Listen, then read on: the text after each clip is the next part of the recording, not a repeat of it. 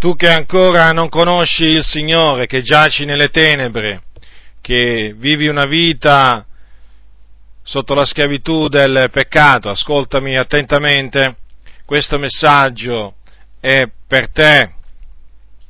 Ora tu sei infelice, non importa chi tu sia, non importa se sei ricco, se sei povero, se sei savio, se sei poco istruito, non importa se sei ebreo o gentile, non importa assolutamente niente. Tu sei infelice e certamente fino a questo momento ti sei dato da fare per, per trovare la felicità, ma non l'hai, non l'hai trovata, non l'hai assolutamente trovata. Ti ritrovi sempre nella tua infelicità.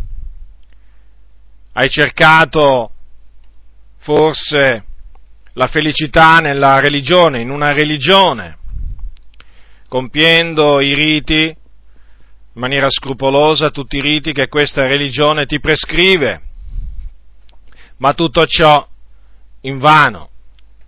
Forse hai cercato la felicità nei piaceri, nei piaceri della carne, nei divertimenti, che il mondo offre, ma non hai trovato la felicità neppure, neppure in queste cose. Hai pensato forse di intraprendere una carriera, una carriera magari politica o comunque in qualche altro settore della, della società, sempre per trovare questa, questa felicità da tanto, tan, così tanto anelata da te, come da qualsiasi altro essere, essere umano, ma anche, anche, questo tuo sforzo, questo tuo tentativo è risultato vano, sei infelice. Hai pensato che saresti diventato felice sposandoti, facendoti una famiglia, ma anche in questo caso ti sei sposata e hai avuto dei figli, ma continui ad essere infelice. Certamente è una cosa buona sposarsi, il matrimonio è stato stabilito da Dio, come anche una cosa bella, molto bella avere figli. È tutto lecito questo, a differenza a differenza dei piaceri del mondo, dei piaceri della carne che sono illeciti, il matrimonio è una cosa lecita, ma nonostante ciò non hai trovato la felicità nel, nel matrimonio. Puoi aver fatto qualsiasi altro tentativo, puoi avere cercato la felicità pure nello sport, nelle amicizie, ma è stata tutta una delusione. Sei punto da capo, sei infelice. Sicuramente ti sarai domandato, ma perché regna questa profonda infelicità nel mio cuore? Perché sento dentro di me di essere infelice? Magari sei anche uno, una persona scherzosa, che ride, scherza, però hai un cuore hai un cuore estremamente infelice. La Bibbia dice che anche ridendo il cuore può essere triste. E questo è il tuo caso. Tu ridi e fai ridere, però sei profondamente triste dentro di te. Quindi ti sarai domandato, ma come mai sono così infelice? Perché sono così infelice? Perché?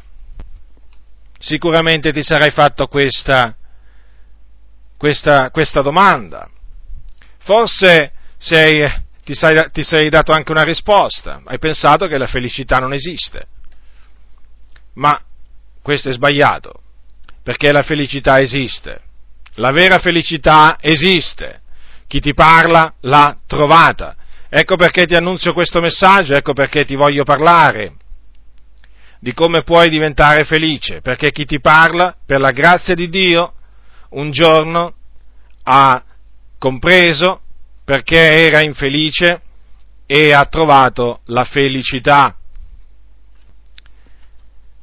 la vera felicità, perché quella che il mondo offre, quella che tu puoi trovare nel mondo, è una felicità che alla fine risulta essere falsa, effimera, dura un istante, mentre la felicità, la gioia di cui questa sera ti parlerò,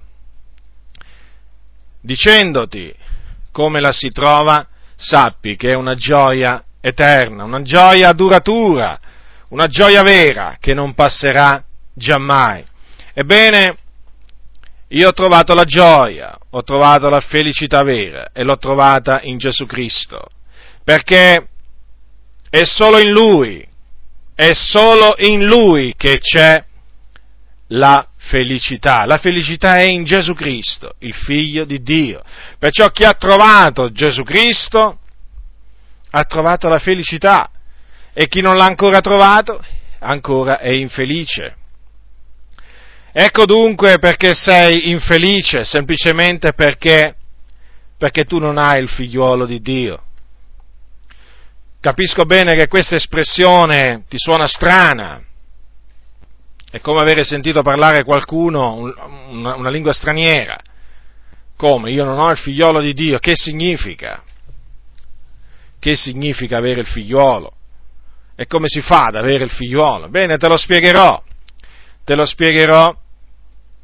Ma per, affinché tu capisca nella maniera migliore che cosa significa avere il figliolo, ti devo cominciare a parlare di come il peccato è entrato nel mondo, perché è stato tramite il peccato che è entrata l'infelicità in questo mondo. Ora devi sapere questo, che Dio, dopo aver fatto i cieli e la terra, il mare e tutte le cose che erano in essi, formò l'uomo fece l'uomo, lo fece a sua immagine e somiglianza.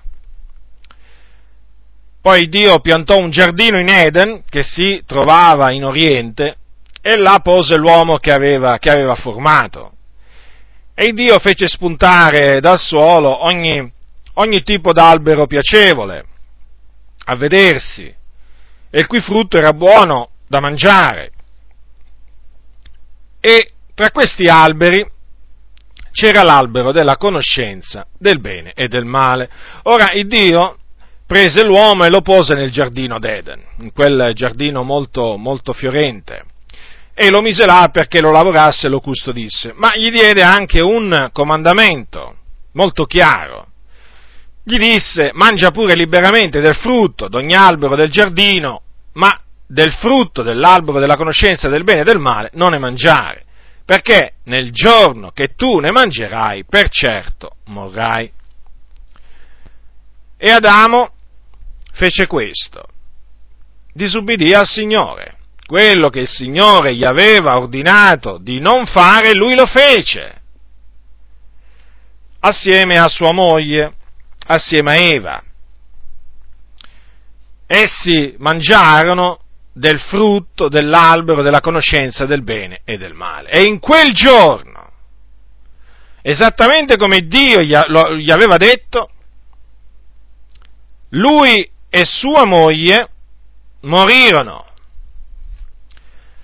morirono spiritualmente.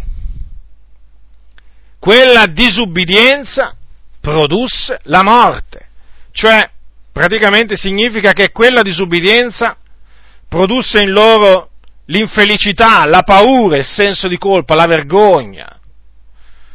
Tanto è vero che poi si nascosero dalla presenza di Dio perché ebbero paura di Dio. Questo sul far della sera. Quindi fu tramite, fu tramite quella, la disubbidienza del primo uomo che l'infelicità è entrata nel mondo vedi, fino a che l'uomo non disubbidì a Dio era felice assieme a sua moglie, ma dal momento che disubbidì diventò infelice. E il peccato si trasmise da Adamo su tutti i suoi discendenti, si è trasmesso su tutti i discendenti di Adamo. E naturalmente le conseguenze del peccato sono le medesime, cioè l'uomo nasce, in virtù della disubbidienza di Adamo, nasce incline al peccato, incline al peccato, pronto a peccare. Questo dice, dice la Sacra Scrittura. Dunque, l'uomo, se è infelice, è perché appunto lui pecca e il peccato lo ripaga con la morte, perché il salario del peccato è la morte. Lo ripeto, il salario del peccato è la morte. Dunque, la ragione per cui l'uomo è infelice ha un nome, un solo nome, peccato. Ora, uno, uno diventa schiavo di ciò che l'ha vinto e Adamo nel giardino d'Eden diventò schiavo di che cosa? Diventò schiavo del peccato, si lasciò vincere dal peccato e il peccato continua a vincere, avere la meglio ancora oggi sui discendenti di Adamo. Quindi gli uomini sono schiavi del peccato, sono tenuti sotto la schiavitù del peccato, gli uomini non riescono a non peccare. E appunto il peccato è la causa della loro infelicità. Quindi l'uomo per diventare felice ha bisogno di essere liberato dalla schiavitù, dal dominio del peccato. Non c'è, non c'è un'altra maniera per diventare, per diventare felici, non c'è. Ora, il peccato è come una, è come una fune, è come una fune eh, che, tiene, che, tiene legato, che tiene legato l'uomo. E quindi, dato che il peccato è più forte dell'uomo, c'è bisogno che l'uomo sia liberato da qualcuno. Ha bisogno di essere liberato l'uomo dal, dal, dal, dal, peccato, dal dominio del peccato. E chi è che può liberare l'uomo dal peccato? Lo può liberare solo Gesù Cristo, il figlio di Dio. Perché? Perché Gesù Cristo ha vinto il peccato. E come lo ha vinto? Beh, innanzitutto occorre dire che Gesù Cristo non nacque come tutti gli altri uomini, nacque da donna, però non in virtù di un rapporto carnale tra un uomo e una donna, perché sua madre, Maria, fu visitata da Dio e concepì Gesù per virtù dello Spirito Santo. Questo avvenne prima che Maria diventasse moglie di Giuseppe. Quindi Gesù, quando nacque, e Gesù appunto nacque dopo che eh, dopo che Giuseppe prese in moglie Maria, quando Gesù nacque non nacque col peccato, non nacque sotto il peccato, perché lui nacque immacolato, puro, non nacque con una natura corrotta. Questo è, è importante. E poi Gesù durante tutta la sua vita non peccò, non si contaminò dal peccato, fu tentato in ogni cosa come noi, però senza peccare, si mantenne puro. Ma affinché lui potesse liberarci dal dominio del peccato, tutto ciò non fu, non fu sufficiente. Perché? Perché Gesù doveva doveva morire, doveva morire per acquistarci la liberazione dal peccato. Perché morire? Bene, devi sapere che la forza del peccato è la legge. Quale legge? La legge che Dio diede al popolo di Israele più di mille anni prima, o comunque molti secoli prima della venuta di Gesù Cristo. Dio diede agli israeliti una legge e questa legge è la forza del peccato. Quindi il peccato si usa della legge per tenere schiave le persone sotto il suo dominio. Per cui per togliere, per togliere al peccato quella potenza che esso esercita sull'uomo, che cosa doveva fare Gesù? Doveva, Gesù doveva caricarsi della maledizione della legge, perché nella legge era scritto maledetto chiunque è appeso al legno. E quindi Gesù doveva morire appiccato ad un legno. Lui appunto il giusto che non aveva conosciuto peccato doveva morire su un legno, appiccato al legno, proprio per liberarci, liberarci dalla forza della legge. Quindi doveva fare una, una morte ignominosa e lui patì proprio questa morte. Lui infatti morì crocifisso crocifisso circa duemila anni fa, circa, eh, all'età di circa 33 anni, Gesù fu, eh, fu arrestato fu arrestato dai, eh, dai capi religiosi di quel tempo, che lo condannarono a morte poi lo diedero in mano dei romani, che a quel tempo governavano in Israele, e che cosa avvenne? Che Pilato, il governatore della Giudea, diede sentenza che Gesù fosse, fosse crocifisso questo in, naturalmente per soddisfare le richieste della folla, della folla che eh, gridò eh, a gran voce che eh, Gesù fosse crocifisso. Quindi Gesù morì sulla croce eh, per diventare maledizione per diventare maledizione per noi e quindi liberarci dal dominio del peccato. Quindi devi sapere che Cristo, Gesù Cristo, il figlio di Dio, colui che fu crocifisso, è l'unico mezzo di salvezza per l'uomo peccatore, non c'è un altro. Però Gesù, oltre che morire, doveva anche risuscitare perché in questa maniera avrebbe reso completa la sua opera di redenzione. E infatti Gesù, dopo essere spirato, dopo essere spirato sulla croce del Calvario, fu preso il suo, sepo- il, suo, il suo, cadavere, il suo corpo, e fu posto in un sepolcro eh, che fu sigillato, ma il terzo giorno, il terzo giorno, Dio lo risuscitò.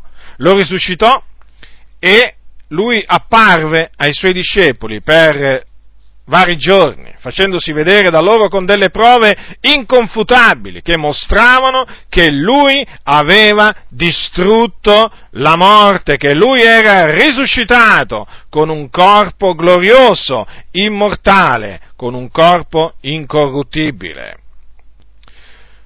Ora, dopo averti, dopo averti spiegato che il peccato è la causa dell'infelicità dell'uomo e come Gesù Cristo con la sua morte e la sua risurrezione ha provveduto all'uomo la liberazione dal peccato, è necessario che tu sappia in che maniera l'uomo può sperimentare questa liberazione. Bene, devi sapere questo, che la liberazione dal peccato si ottiene ravvedendosi dai propri peccati e credendo in Gesù Cristo. In altre parole, se l'uomo vuole gustare questa potente e grande liberazione, questa, se vuole veramente gustare questa libertà ed essere quindi affrancato dalle sue passioni peccaminose, deve provare dispiacere, profondo dispiacere dei suoi peccati e decidere di non commetterli più e assieme a ciò che appunto si chiama ravvedimento, deve credere, deve credere in Gesù Cristo, che Lui è morto per i nostri peccati e risuscitato per la nostra giustificazione. Nel momento in cui l'uomo fa questo, che peraltro è un ordine di Dio perché è Dio che ha comandato che gli uomini per ogni dove si devono ravvedere, è Dio che comanda agli uomini di credere nel Signore Gesù Cristo, ebbene, nel momento in cui l'uomo ubbidisce a Dio, Gesù Cristo viene a dimorare in lui, liberandolo, affrancandolo dal peccato. E da quel momento in poi l'uomo può dire non sono più io che vivo, ma è Cristo che, vivo, che, che vive in me. Quelle stesse parole che disse l'Apostolo Paolo. Queste sono appunto parole dell'Apostolo Paolo, l'Apostolo dei Gentili, che sono appunto parole trascritte nella parola di Dio. È chiaro dunque che il figliuolo di Dio, nel momento in cui viene a dimorare nel cuore dell'uomo ravveduto, dell'uomo credente, è chiaro che l'uomo da quel momento possiede ogni cosa, perché Gesù è ogni cosa. Perché vedi, in Gesù non c'è solo la liberazione dal peccato, ma c'è anche il perdono, il perdono dei peccati, c'è la pace, quella pace che il mondo non può dare, quella pace così profonda, quella pace che sorpassa ogni conoscenza. E poi, e poi c'è anche la gioia in Cristo Gesù. La gioia perché? Perché, perché la, coscienza, la coscienza è finalmente purgata, purificata dai peccati, dalle opere morte che la contaminavano. E poi la persona sa di essere diventato un figliuolo di Dio e sa quindi che quando morirà si dipartirà dal corpo per andare ad abitare col Signore in cielo, perché questa è la promessa che il Signore ha fatto. In cielo sì, un luogo meraviglioso dove si sta molto meglio che qui in terra. E poi sa che in quel giorno otterrà la ricompensa per tutte le opere buone che lui ha compiuto dopo avere, dopo avere creduto. Vedi, questa è una gioia grande, ineffabile, gloriosa, è la gioia della salvezza, che hanno solo coloro che si sono ravveduti e hanno creduto nel Signore Gesù Cristo. E veramente ti posso dire che tutti coloro, tutti coloro che hanno fatto questo, cioè che si sono ravveduti e hanno creduto nel Signore Gesù Cristo, possono dire, come il salmista, tu mi hai messo nel cuore più gioia che non provino essi quando il loro grano e il loro mosto abbondano. Potrà, veramente l'uomo può dire, non importa se magari è molto povero, ma può dire di essere ricco, di essere ricco, magari è perseguitato e sarà perseguitato il credente, perché devi sapere questo, che sai, in Cristo Gesù si diventa, si diventa pieni di gioia, perché certamente, eh, come, ti, come, ti ho, come ti ho dimostrato, la fede in Cristo la fede in Cristo porta una gioia ineffabile e gloriosa, ma la fede in Cristo porta anche tante persecuzioni, tante afflizioni a motivo di Cristo Gesù. Sappilo questo. È vero, io ti ho mostrato la via come diventare felice, ma devi sapere che diventa, una volta che si diventa felice in Cristo, si diventa pure tribolati, afflitti, perseguitati a motivo di Cristo Gesù. E questo perché Gesù ha detto se hanno perseguitato me, perseguiteranno anche voi. Perché chiunque vuole vivere piamente in Cristo Gesù sarà perseguitato. Perché noi siamo stati destinati a soffrire. Quindi non ti illudere. Ti ho voluto dire come puoi diventare felice. ma anche come naturalmente con la felicità, con la vera felicità, arriveranno pure le persecuzioni. Tu dirai perché? Perché? Eh, perché? Perché Gesù, Gesù il Maestro, il Signore è stato perseguitato prima di noi. E perché è stato perseguitato? Perché fu odiato? Eppure non aveva fatto niente di male. Perché? Perché Gesù testimoniava del mondo, che le, che le, opere del mondo erano malvagie quindi, e quindi il mondo, il mondo lo, eh, lo, odiò. Quindi che cosa ti puoi aspettare dal mondo se non odio? Anche te, una volta che hai creduto nel Signore Gesù Cristo. Io, vedi, prima ti dicevo che ho, eh, che, che ho trovato la felicità in Cristo Gesù, ma ho trovato pure ho, ho, cominciato pure ad essere perseguitato, afflitto, tribolato dopo che ho creduto nel Signore Gesù Cristo. Voglio essere chiaro, come sono chiaro, come sono chiaro eh, diciamo, nel dirti che puoi diventare felice, come sono chiaro nel dirti che in Gesù Cristo c'è la vera felicità, beh, sono anche chiaro nel dirti che con Gesù Cristo, una volta che si crede nel Signore Gesù Cristo, arrivano le persecuzioni comincia, le persecuzioni cominciano nel parentato da parte di coloro che ancora non conoscono il Signore, che giacciono, che giacciono nelle tenebre.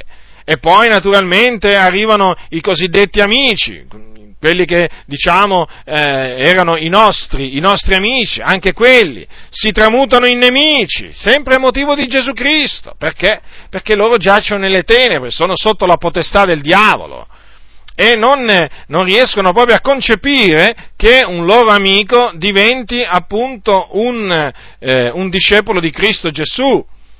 Eh, un discepolo di Cristo Gesù, quando uno diventa un discepolo di Cristo Gesù, eh, diventa, diventa un cristiano, e un cristiano è uno che segue le orme di Gesù Cristo e quindi che comincia a vivere una vita, una vita santa, una vita pura, una vita, una vita, giusta. E tutto ciò naturalmente non è gradito, non è gradito a coloro che camminano nelle tenebre.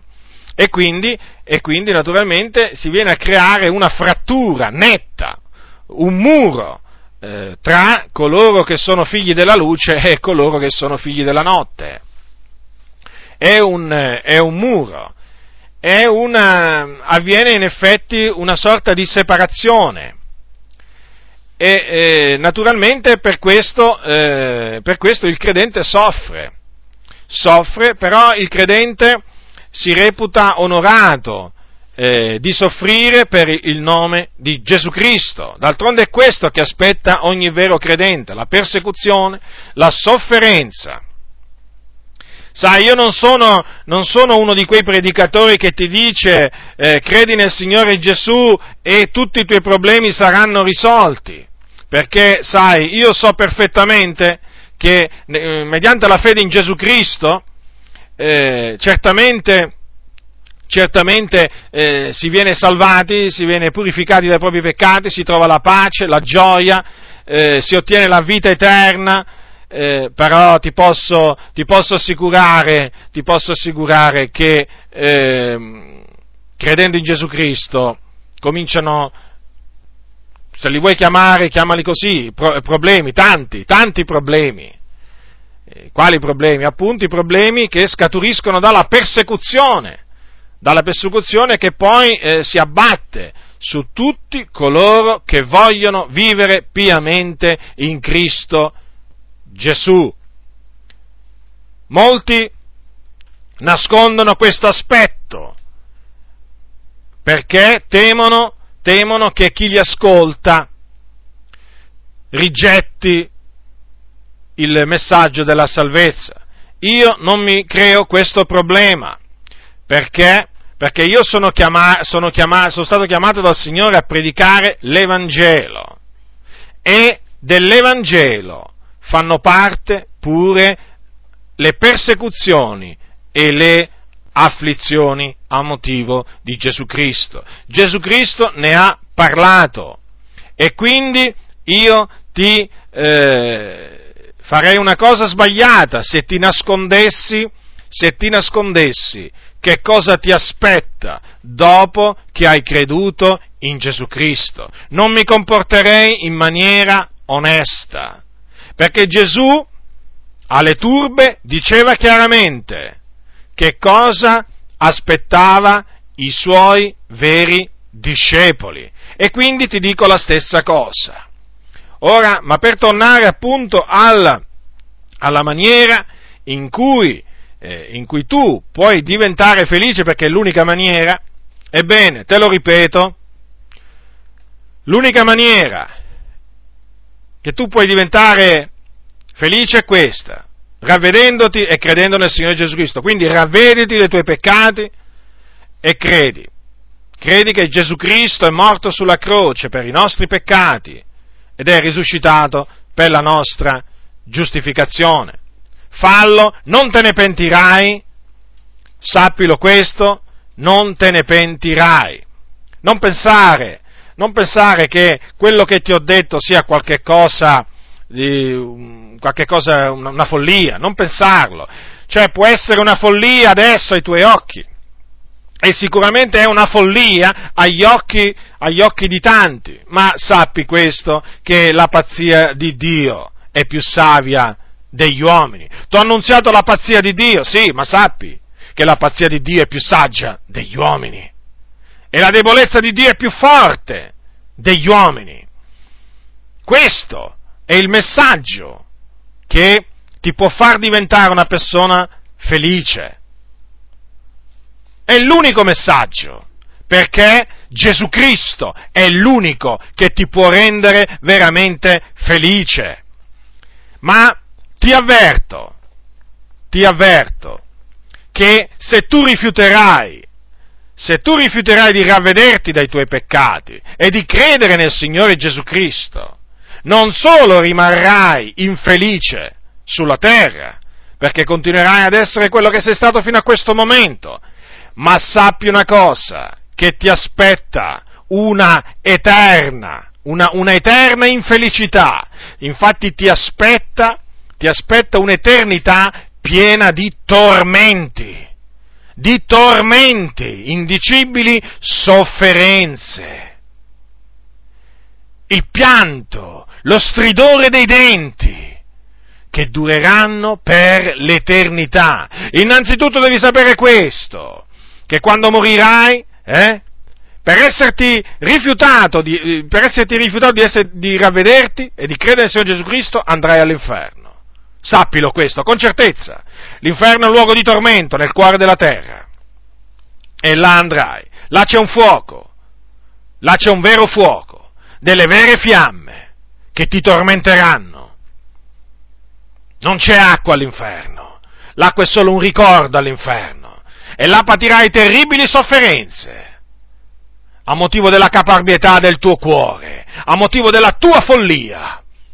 E poi, e poi sappi questo, che c'è un giorno in cui dopo risusciterai, sì, risusciterai, per comparire davanti a Dio ed essere giudicato da Dio, secondo le tue opere, e sarai scaraventato, dopo essere stato giudicato, sarai scaraventato in un altro luogo di tormento, che si chiama stagno ardente di fuoco e di zolfo, che è la morte seconda, e là sarai gettato per l'eternità, nei secoli dei secoli, là sarai tormentato dal fuoco, dallo zolfo. È un luogo terribile. Per l'eternità. Considera che considera che cosa ti aspetta se ti rifiuterai di ravvederti e di credere nel Signore Gesù Cristo. Quindi vedi, da un lato, da un lato il Dio ti mostra la via della felicità, la via che poi, questa via naturalmente mena in cielo, il Signore ti mostra dove questa via eh, porta le persone, porta le persone in cielo, nel paradiso, che è un luogo meraviglioso di conforto, un luogo dove regna la gloria, dove regna la pace, dove appunto i cristiani vanno immediatamente dopo morti. Quindi Dio da un lato ti mostra la via della felicità, ti dice dove questa via mena, ma dall'altro, dall'altro Dio ti fa sapere ti fa sapere dove ti mena, la via dove attualmente sei e dove via nella quale regna l'infelicità. Questa via che tu stai calcando, questa via dove stai camminando, ti sta portando alla perdizione, ti sta portando all'inferno. Non illuderti, non illuderti. Tu magari pensi, tu magari pensi di poterti salvare da te stesso, facendo il bravo, facendo il buono, facendo qualche opera buona, qualche pellegrinaggio, dicendo qualche preghiera, no, ti stai illudendo. Non è così che ci si salva, ci si salva solo ravvedendosi e credendo nel Signore Gesù Cristo. Questa è la via della salvezza, non ce n'è un'altra, non ce n'è un'altra. Quindi, oggi ti ho annunciato per l'ennesima volta il messaggio della salvezza, la parola della croce, potenza di Dio per la salvezza di ognuno che crede. Diventerai un credente? Diventerai un credente? Io lo spero vivamente, io lo spero vivamente. Ne avrai del bene assai, perché credendo, te lo ripeto, nel Signore Gesù Cristo, sarai liberato dalla schiavitù del peccato e diventerai una persona felice perché il peccato non ti dominerà più e perché sarai un figliuolo di Dio lavato con il prezioso sangue di Cristo Gesù. Oh, quanto bene ne avrai! Quanto bene ne avrai! E poi, e poi alla morte! Ah, alla morte, avverrà il trapasso da questo mondo di lacrime, da questa valle, da questa valle di lacrime, passerai veramente là, a miglior vita veramente, sì? Lo potrai dire, perché passerai, andrai ad abitare in cielo con il Signore. Ma ma quanto, quante brutte cose invece ti aspettano, quanti dolori, quante afflizioni, quali tormenti ti aspettano invece se rifiuterai di obbedire al Creatore, al Signore del cielo e della terra. Oh, potessi avere parole adeguate per descriverti gli orrori dell'inferno, gli orrori, i tormenti, le sofferenze che ti aspettano per l'eternità.